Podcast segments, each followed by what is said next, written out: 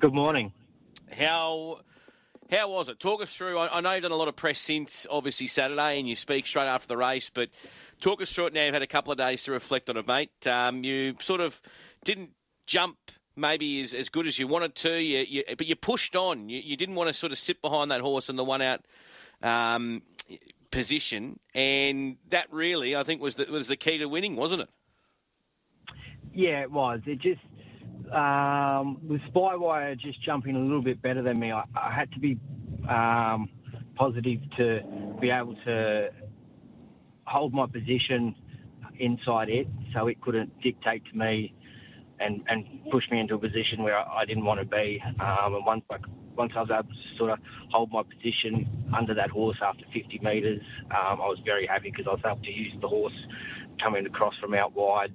Um, I was always confident that I was able to get in. I would always end up in a good position. So, um, yeah, after 50 metres, once I was able to hold that position, um, I was able to relax and concentrate on my horse and use the other horses around me to, to find a nice position.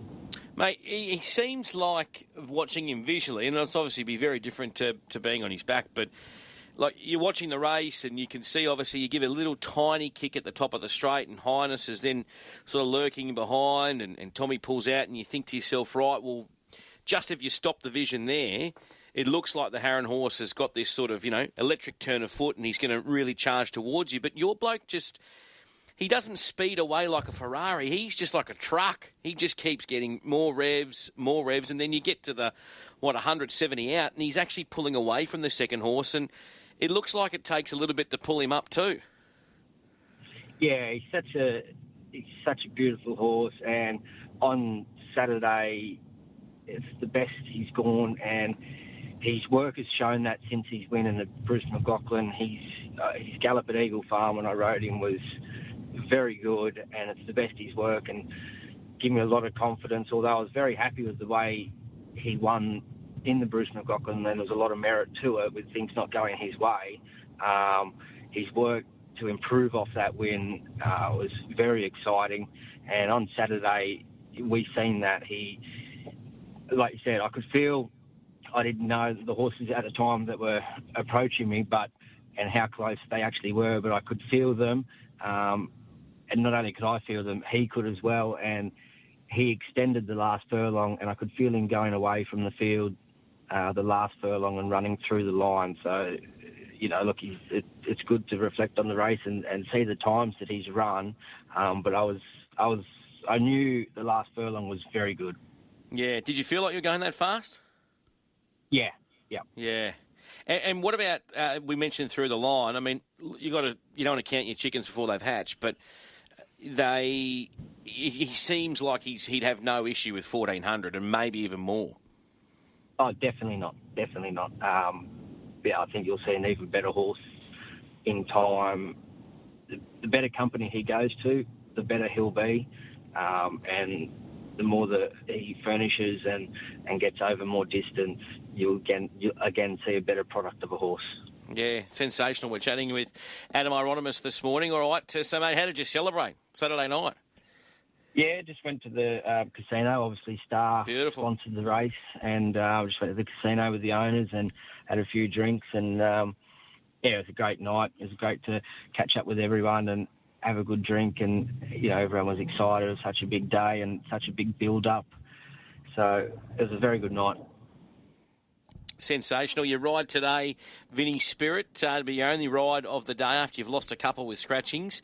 Uh, this one for uh, for Gai and Adrian, Vinny Spirit over the 1400. And you have um, sat on this particular bloke before. In fact, last started to Warwick Farm. You just got nabbed late. You're out in front rolling. Are you expecting a good run today? Yeah, I think the backup will suit him. Um, it just fits that mould in our stable that um, it will suit him because he's a big, strong horse.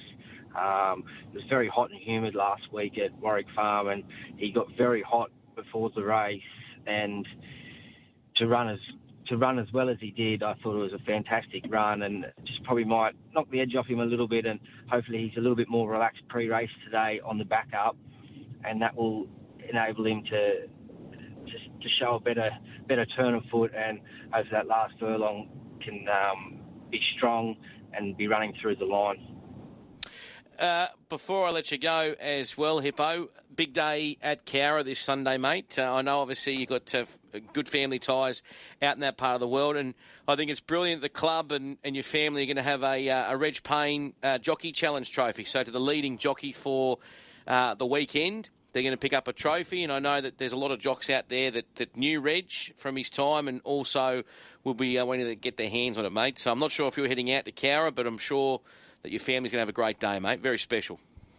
Yeah, it, it is. It is very good. Um, Nana's put on the sponsorship, um, and yeah, grandfather was the, he was the king of the Central West, and um, he deserves that. And but not only the club, he loved he loves Cowra Race Club, and they've been through a tough time with the flood and everything else. And um, Buck's done a great job to get the club back on track, and I'm sure there's been many people that have helped out in the town as well.